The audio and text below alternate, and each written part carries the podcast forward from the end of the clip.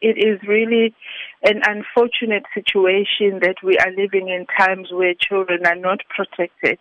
We know from the work that we do that it's really not usual that it's a strange person who will harm a child. It's someone known to them, be it a family member, a neighbor, but someone who's close to the child.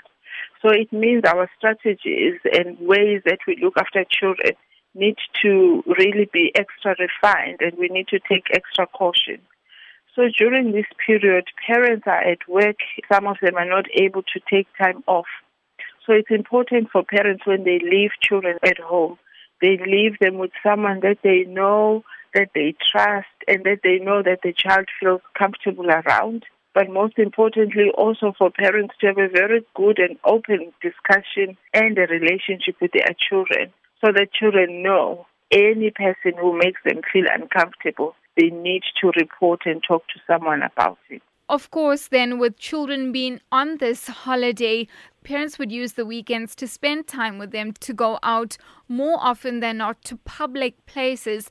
In mm-hmm. terms of the many videos we've seen recently going viral on social media, that it mm-hmm. literally mm-hmm. takes seconds for a child mm-hmm. to be out of sight and to even be snatched away by someone.